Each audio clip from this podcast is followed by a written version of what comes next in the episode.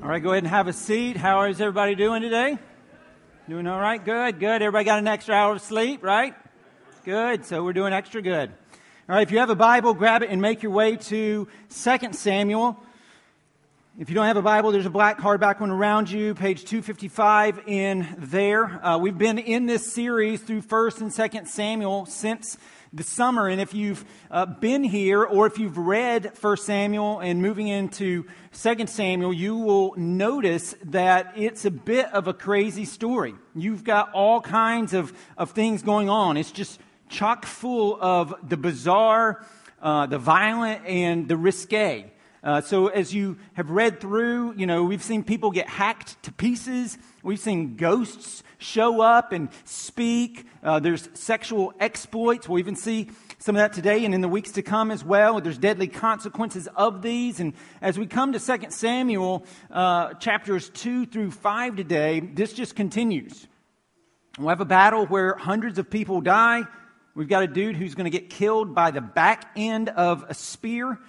Uh, we're going to have betrayal. We're going to have murder. We're going to have political intrigue. We're going to have assassinations. We're going to have a coronation. And then to top it all off, next week, David will dance naked. So it is a bit of a crazy story. And the application will be not to do likewise. We'll have a different application out of that. But it's a crazy story. But the, the thing, especially today, we're going to look at it in the midst of all of this madness, really, is that God is still on his throne. He's still faithful forever. He's still sovereign over us. He's still accomplishing his purposes. He's still accomplishing his will. It can't be stayed. It can't be thwarted. And he even does so through madness and craziness and sin. Not as the author. God is never the author of sin, ever. But he's bigger than it. And so he can bend it to his will. And he does. He's bigger than sin, he's bigger than situations, and he bends all of them to his will, and he'll work good out of deception. He'll work good out of scheming. He'll work good out of wickedness because he's God. That is a simple but profound statement. He is God Almighty. And so, what's going on when we come to 2 Samuel chapter 2 is King Saul is dead. All right? If you've been following along or not, the nation of Israel, they had come out of the promised land, they'd come out of Egypt, they come into the promised land, they've got some judges, then they're saying, We want a king like all the other nations. And God gives them one in judgment because they are rejecting God, so he gives them Saul. Saul is just like a king of all the other nations. He has no regard for God, and so it goes bad for them. And God appoints David. He will be uh, the next king, and he's a king that I'm choosing. He's a king after my own heart. He's the kind of king I want, and he's going to be a king that points forward to Christ. And so, King Saul, chapter 2, now is dead. David is coming to take the throne. He's going to be the king of Israel. God's accomplishing the promise that he's made. And as we're going to find out in two weeks in particular, David's kingdom is so vital to the plan of God because, for one, it is through him that the Messiah will come. And then, secondly, the kingdom that will be established under David is a foreshadow of the kingdom that is to come. When Jesus returns, he's already come once, when he returns in his second coming, and there is no more sin, there is no more sorrow. As Steve was praying, all things are made new, what we long for. And David's kingdom was to serve as a imperfect, but still picture of that. And so that's what's at stake in this section is, is, Dave, is David going to become the king? Is God going to keep his promise? Saul is dead. Is this going to happen? And again, what we're going to see is that God does accomplish his plan, regardless of resistance against it. He accomplishes it, period. And so that's the overarching main point of this section. And it has good news implications for us massively good news implications for us that God is in control and that He accomplishes His will. But before we get to that, let's get into the story. So it's four chapters. I'm not going to read them all. We will read some. I'll paraphrase some. We'll go through the whole story. I'll make some comments as we go. And then once we get through the whole story, we'll pull out kind of two main points. Those are the blanks that are in your notes in the bulletin in front of you. But let's get to it. Chapter 2. Again, this is on page 255, starting in verse 1. After this, David inquired of the Lord Shall I go up into any of the cities of Judah?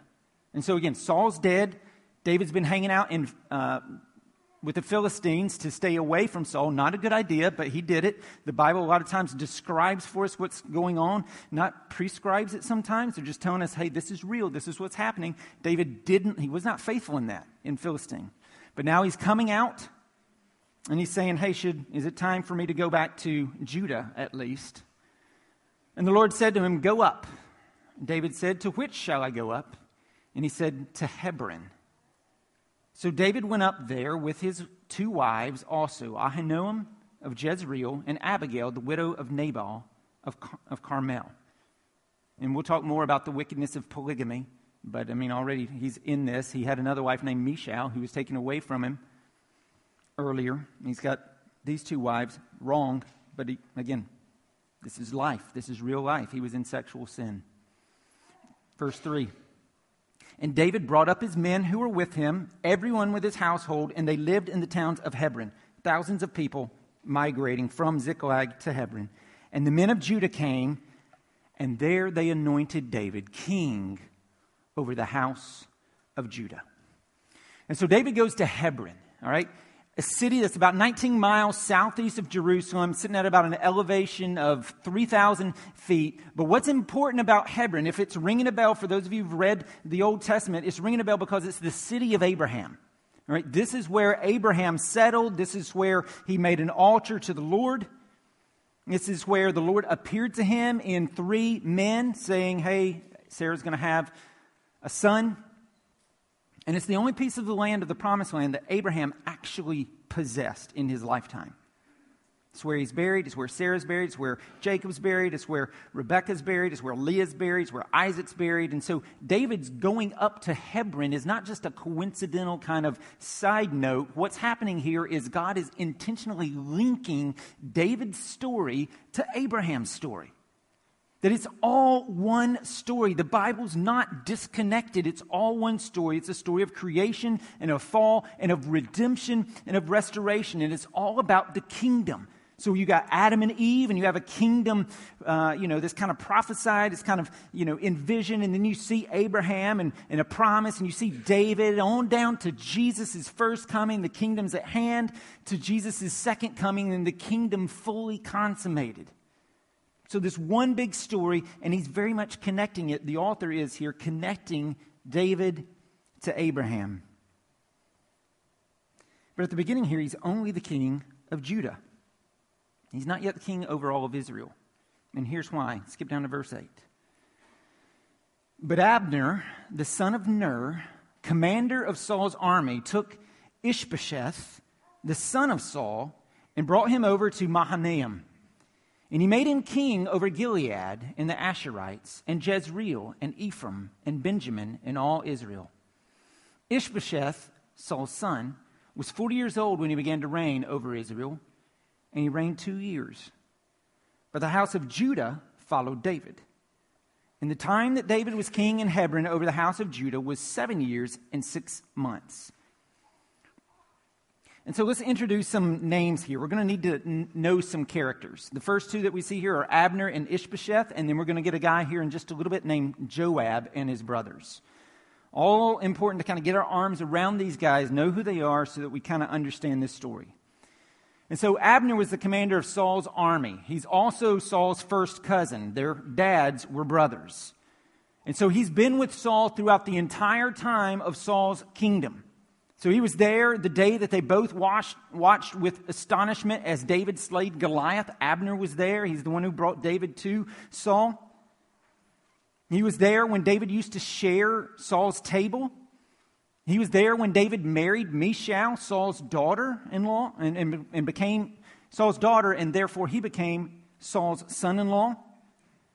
And so Abner knows David. He's familiar with David. And so when Saul was trying to kill David and David was on the run, Abner was there. When David kept defeating the forces of Saul but refusing to kill Saul, Abner saw that. It was Abner who was suffering those defeats. He was there when David humiliated him and Saul by sneaking into camp and taking Saul's spear and jar of water. And then the big one, listen to, to remember this one. He was there when Saul himself acknowledged David's own rightfulness, rightful claim to the throne. Saul himself in 1 Samuel 24 and 1 Samuel 26 proclaimed, I know that you shall surely be king, and the kingdom of Israel shall be established in your hand. Saul said that. Abner was standing there. He heard that. He knows that to be true. He knows it.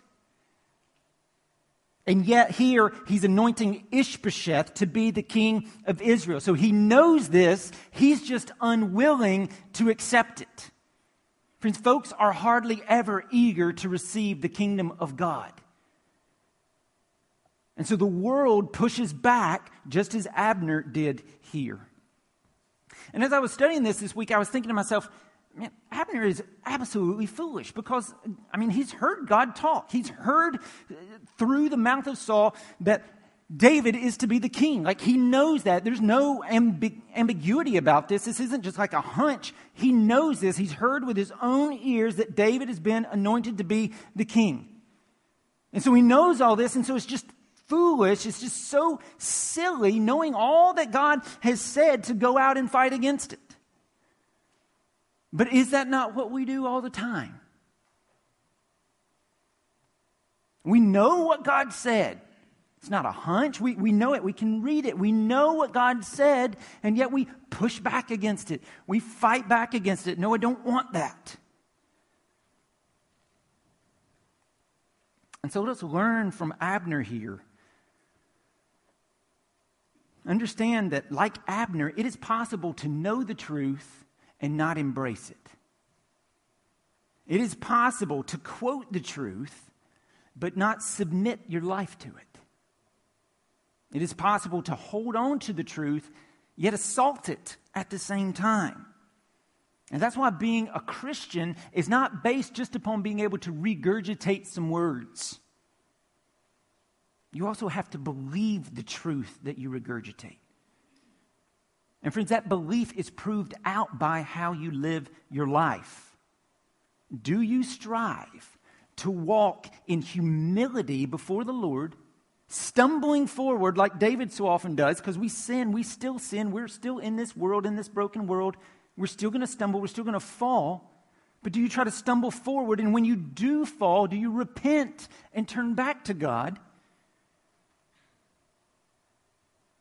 Or do you set yourself up against God? I know what you said, just like Abner, but I don't care.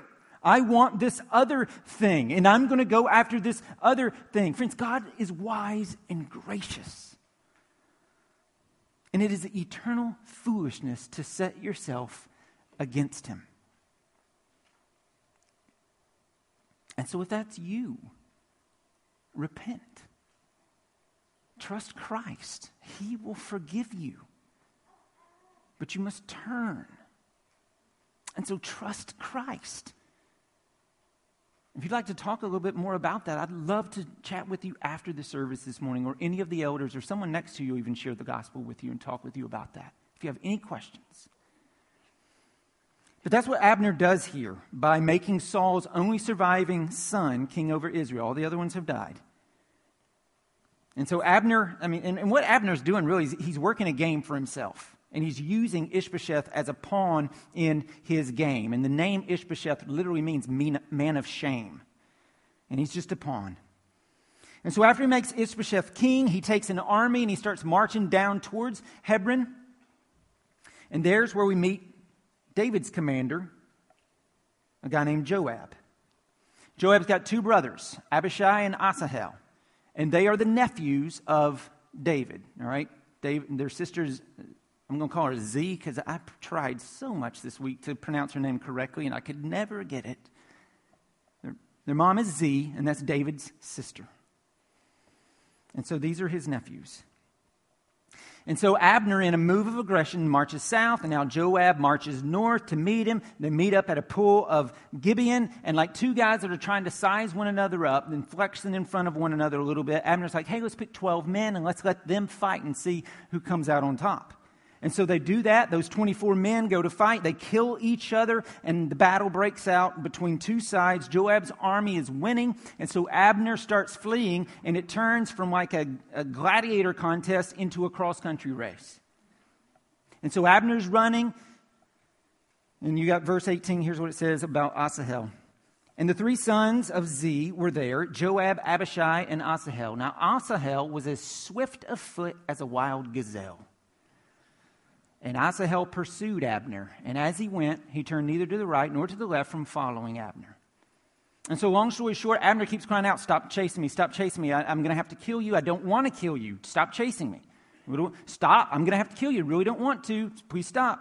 A little bit later, you've got to stop or I'm going to have to kill you. I'm going to have to kill you. I'm going to have to kill you. But Asahel wants glory, so he refuses to stop. Verse 23 but he refused to turn aside. Therefore, Abner struck him in the stomach with the butt of his spear, so that the spear came out his back.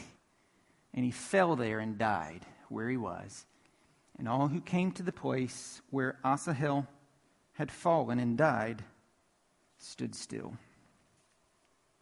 And so from that day on, there is bad blood between Joab and Abner. Now, hang on to that okay? And we're going to try to connect all these stories that are going together. Because what's, again, big picture, what's happening is David is becoming king. And here we have Abner fighting against it. And in chapter three, we're going to have David making some horrible mistakes and in a lot of ways kind of fighting in it against it as well. Because, like we talked about, he's already gotten into the sin of polygamy. But as you get into chapter three, you see that he's now like taking his sexual cues from culture and not from scripture, he's gotten just straight up into sexual politics, where you take concubines and you take wives in order to make treaties with other people. You're just cementing alliances. And so, just as an aside, just because culture accepts and even expects certain sexual behaviors doesn't make those right. It didn't make it right for David, and it doesn't make it right in our lives either, whether that's premarital sex, extramarital sex, pornography, homosexuality. Just because culture says it's okay doesn't mean that the Bible does. Polygamy is not right. These others aren't either. But back to the ranch, God is making David king. And he's doing so for his purposes to pave the way for the Messiah and to foreshadow the coming kingdom of Jesus. And so God is doing this, all right? But look what's happening. Abner's fighting against it. David, in a mixture of faithfulness and folly, is even fighting against it a little bit. And we're about to see Joab wage war against it as well. Because what happens in the rest of chapter 3 is Abner starts sleeping with one of Ishbosheth's concubines, which is tantamount to claiming the throne. And so Ishbosheth comes to Abner. He's like, What the heck? That's my concubine. What are you doing? And Abner doesn't deny the charge. But he's furious with Ishbosheth because he's like, I'm the guy who made you who you are. If it wasn't for me, you wouldn't be king. You owe me. You don't you can't talk to me like this, but since you are, fine. I'm going to go to David's side. David will take me and we'll see how that goes for you then. And so that's what Abner does. He switches allegiances. But it's not because, like, he suddenly wants to obey God and do what God has said, and he knows what God has said about David. But it's because it works best for him. He is self serving. He only turns to David when it suited him to do so. And so, what about you? Are you a crisis only Christian? Only turning to the Son of David when it's good for you? Well, on the one hand, that's great because it is good for you. Always. But sometimes being a Christian means taking some shots, turning the other cheek. Do you walk in faithfulness when it's hard as well as when it's easy? Sometimes it is hard. And so Abner's scheming. He's going to start, you know, bringing people to, he's going to start working truly in sincerity to bring the rest of Israel to David to be king over all of them. He's truly with sincerity doing that. It's just his motivation is all off. And so he starts scheming, he starts working. But again, look, look behind the scenes now and how God's working. We talk about it all the time, like that old school loom where we live underneath tangled knots, dead ends, nastiness, and mess. But on top of the loom, where only God can see, He's weaving something together. That's what's happening here. It's what's happening cosmically across all of eternity from the beginning of our world till Christ comes again. And it's what's happening personally in each of your lives. All you can see sometimes are the mangled, nasty dead ends and strings, but that's because we are finite and we live down here. But God can see above it. Now, God lives in both places. He's with you down here and He's up here. But He can see, He knows what He's doing, and He's working all things together, Romans 8 28, for those who love the Lord. He's working them for good. And so God's on the move here. Even through the scheming, even through the craziness, He's still working. I'm trying to like summarize. If I read it and try to explain it, we'd be here for hours. So if I'm going fast, I'm sorry. And some of you are like, you're going slow, pick it up. And I'm sorry for that too. But Abner meets David. He says, I'm going to join you. I'm going to get everybody to recognize you as the king. Again, not because he's an awesome guy, but because he's self serving, he's looking out for himself. And David's like, all right, that sounds good. And so just as Abner starts to leave, Joab shows up. And like Taylor Swift said, they got bad blood. And so they're going to get into it. And so, to make long story short, first Joab chews David out, and he's like, What are you doing? You are crazy. He's just coming here to deceive you, and you've been deceived. You are foolish. You let that guy deceive you. And then Joab goes out, and actually, he's the one who deceives David because he goes behind David's back and he goes and he finds Abner. He says, Hey, Abner, we need to talk. Brings him to the side, and then he murders him, stabs him through the stomach. Just straight up murder. Like the bad blood that existed, Abner had killed Asahel in battle, but here Joab murders Abner. That's the major difference. And so David curses Joab. This is not what David wanted. This was done behind David's back. David wanted to see the kingdoms come together peacefully, but Joab's actions are going to make that more difficult. And so we got these battles. We've got betrayal. We have escapades, uh, like sexual exploits. We have murder. I told you this section was crazy, but we're not done yet because we get into chapter four and we've got an assassination of King Ishbosheth by two of his cavalry leaders. They sneak into his house while he's asleep, while he's taking a nap, and they chop his head off. Then they grab the head and they bring it to David and they're like, Look what we did, David. We brought you the kingdom, right? And David's like, You are a wicked fool, and so you are going to die. And so he has them executed, but he does so pretty graphically himself. He chops their hands off, he chops their feet off, and then he hangs them up to rot away in the wind. Not David's best moment either. Again, faithfulness on David's part, but also a lot of folly, also a lot of foolishness.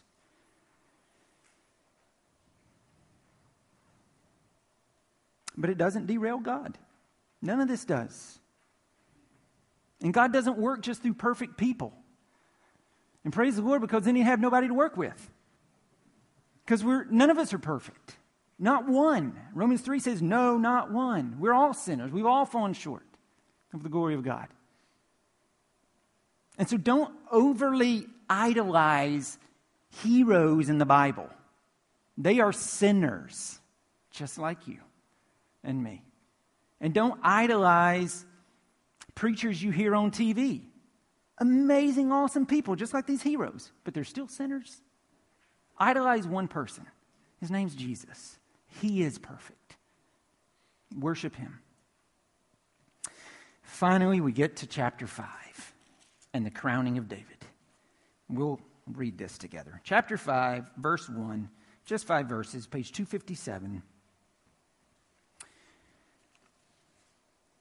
Then all the tribes of Israel came to David at Hebron and said, Behold, we are your bone and flesh. In times past, when Saul was king over us, it was you who led out and brought in Israel. Right, before Saul started chasing him, David was the hero of Israel. And the Lord said to you, You shall be shepherd of my people. Just like Jesus is the shepherd. And you shall be prince over Israel. Just like Jesus. So all the elders of Israel came to the king at Hebron, and King David made a covenant with them at Hebron. Again, city of Abraham, all this is happening in God's providence. Made a covenant with them at Hebron before the Lord and they anointed David king over Israel. David was 30 years old when he began to reign, and he reigned 40 years. At Hebron, he reigned over Judah seven years and six months. And at Jerusalem, he reigned over Israel and Judah 33 years.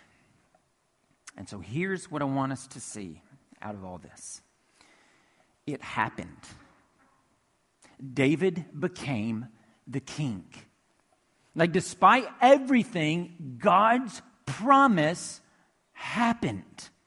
Now, all we've seen through this whole section are people warring against and resisting the kingdom. Abner did, David even did, Joab did, the assassins did. Yet, for all of that, for all the opposition, all the scheming, all the folly, God's promise came to pass anyway.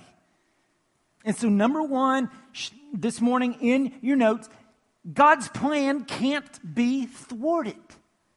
It just can't. And in the midst of our lives, it's important to, to remember some of these crazy works of God in chapters 2 through 5 because sometimes nothing looks so unlikely and remote to us as the day when the kingdom will come in its fullness. But it will come because God's plan, his kingdom, can't be thwarted, it can't be stopped. He has decreed to Jesus that no Abner, no Joab, no assassins, no mayor, no senator, no president, no United Nations, no nothing will ever be able to stop him. And so all of God's promises, all of them are certain no matter how much resistance comes against them. The gates of hell will not prevail against the church. Period. And we may all die, martyrs, persecuted, like so many of our brothers and sisters around the world do daily. But it will not prevail. God's kingdom will go forth. His kingdom will come. Christ will return. And no pain, no sorrow, no sin, no death, all things made new will happen. Nothing can derail him. Nothing. Not even madness and sin and scheming and wrongheadedness. It can't. And on the one hand, for us, that's a little bit hard to hear but it's also freeing. Because it means that you, you and I can't mess it up. And this doesn't mean we just go and do whatever we want because it's going to happen. No, no, no, no. That's kind of antinomianism, and that's not Christian. But it does mean you can't mess it up. And so you think about those moments in your life. Think about them for a minute. I'll think about them as well. And we remember those times and we've done something like, I've, I've done it now. I've messed it up. I've blown it. God had a plan for me, and now because of what I've done, it is over. I've blown it. I've ruined it. I've messed it all up. And there may be aspects, depending upon your circumstances, of things that, that you won't get back. There may be aspects of your life that have been forfeited. That, that is, may be true. There are real and concrete consequences for our actions. But even in the midst of that, God's will can't be thwarted. It just can't. It was true in David's life. He's got all kinds of craziness and messed up stuff. And he'll have more. We'll get into it in a couple weeks. But he doesn't thwart God's plan. It's not true in David's life, and it's not true in your life or my life either. And so that's why number two is very similar to number one, but we just put a little bit more on it. And it's God's plan cannot be thwarted even when we blow it. So, number one, God's plan cannot be thwarted. Number two, God's plan cannot be thwarted even when we blow it. Now, try as you might, you just can't. Abner tried, Ishbosheth tried, even David tried, but you can't thwart it. And again, it's not really fun to admit such finiteness and lack of control on our part, but again, it's also freeing. Because you can't, it's not all on you. It's not all resting on your shoulders. God exists and He's real and He's at work and He's active in each one of our lives. And so you pray, you trust, you do all that you can do, you put it out there, you go for it, and then you just see what happens. Because God's in control. And who knows what He might do? Who knows how He might work? Even in the things that we might at first chalk up as failures, as a mistake. Things that we would chalk up, that was a mistake for this person. And so, like, I've got a lot of friends that I went to seminary with in North Carolina, and they went to seminary and, and they, uh, they didn't finish. They never finished. So they went to seminary to do this, but they didn't finish. Well, is that a mistake? Did they miss God's calling? Well, what if God's calling on them to go there was never for them to finish? They just didn't know that. But He took them there for a reason that, that we don't get. And we just chalk it up as failure. And was it failure? Maybe. But maybe not. We're finite. We can't see that. Or maybe you try something. You try a new job, you try a new business, and it goes bad as the world would define it. Is that a mistake? Maybe. Is that a failure? Maybe. But maybe not. Maybe God put you in that circumstance and in that position for a reason to teach you something. Even you might not be able to now look back on and articulate what He taught you, but it's something that He has sunk into you and He's going to keep developing and flourishing until you do see it or you just see it live out in your life. You don't know what He's going to do. We're finite. I've been in ministry for almost a decade now. Most of you know my first ministry experience lasted six weeks. Then I was forced out. I moved my family 500 miles for that. I have two small kids, family of four at the time. One was three, one was 11 months. We moved with everything we had, 500 miles to this, and it goes bad. Was it a mistake? Maybe, but maybe not. Maybe behind the scenes, God was doing something, never authoring sin, never being happy with sin of others or my own. All right? Never authoring sin, but maybe through mess and through madness, He's working things, or maybe He just works good out of the nonsense that we do. Because this is what He turns things around. There's a great biblical word called redemption. It's where Jesus redeems things. Obviously, us. He redeems us, He saves us, He rescues us from the wrath of God that we deserve because of His life and His death and His resurrection. But he's in the redeeming business of all kinds of things. He redeems marriages. He redeems jobs. He redeems broken relationships. He redeems bad situations. That's what he does. He works in the midst of things, even when we may not realize it. And so ultimately, no one can thwart God's will or plan. Not your sin, not other people's sin, not what you do, not what's been done to you, not injustice, not wickedness, not evil. Uh, God wins. Always. We may not see the battles and how it's playing out, but he wins. It's impossible for him to lose. Impossible. And these things that are talked about, I mean, they're legit sin and deception and scheming and wickedness and injustice and evil. They are in the world and they are rampant, and God is not the author of them. In fact, He has wrath against them, anger, heartbreak. He will bring justice on them. But He can work through them because He's bigger than them. Sin's not bigger than God. It doesn't control him. Injustice isn't bigger than God. It doesn't control him. God is bigger than all things. And he can work through all things and in all things for his glory. God is bigger than sin. He's bigger than evil. He's bigger than we are. He's bigger than Satan. He's bigger than demons. And that's why, in the end, God will work it out for the good of those who are called and who love Christ Jesus. He's over that stuff, He's bigger than that stuff. And so we can pray with confidence because He's sovereign. He's powerful. He can act. He can save. Dear Lord, please save. He can do that. But friends, He's also good and kind. And so, the two things, kind of as we walk out of here, as we're preparing to close, that I want you to walk out kind of hanging on two, two key attributes beyond the points that I gave you, two key attributes of God and His rule that I want you to hang on to are, are these. First of all, He is sovereign, always and forever. And He is good, always and forever.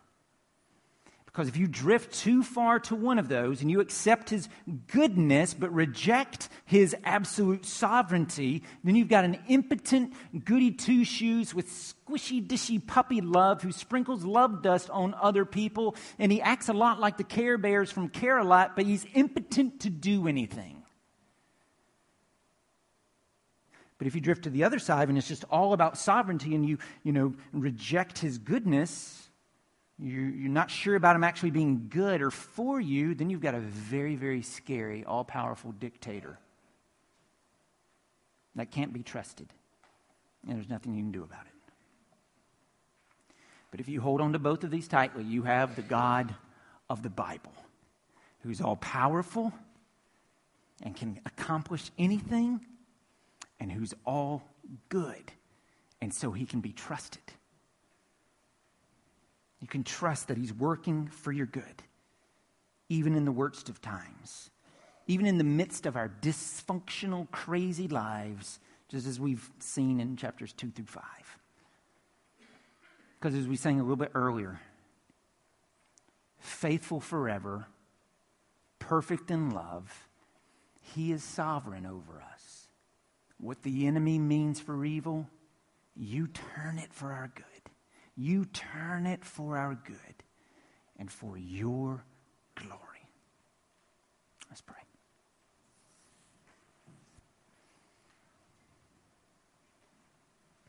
Father, you are good and kind and gracious and merciful. And you are powerful and strong. And you are a strong tower and we can run to you and be safe. We can hide in the shadow of your wings. And we know that you've created all things just by speaking words. You didn't have to create, but you did because you wanted to, because you're sovereign. And Father, though we have rebelled against you, just as Adam and Eve did, though we have rejected you, you have made a way for us to be redeemed, for us to be reconciled, for us to be made right with you. And it's not on the basis of anything we've done, but on the basis of what Christ did for us. He lived the perfect life we didn't. He died the death we should have. And he rose again to validate it all and conquer death and sin And so, Father, now as we come to pause to remember the sacrifice that you made, Jesus, help us to come with repentant hearts, examining our own lives before we partake. Help us to come, Father, and if we have a sin against someone in this room, that we would work to make that right. That unity would prevail. And that we would once again be just paused in our lives with thankfulness at the undeserved gift of grace you've given us. That you've given to all those who have repented and believed the forgiveness of our sins, and the promise of eternal life with you forever. We ask all this in Jesus' name. Amen.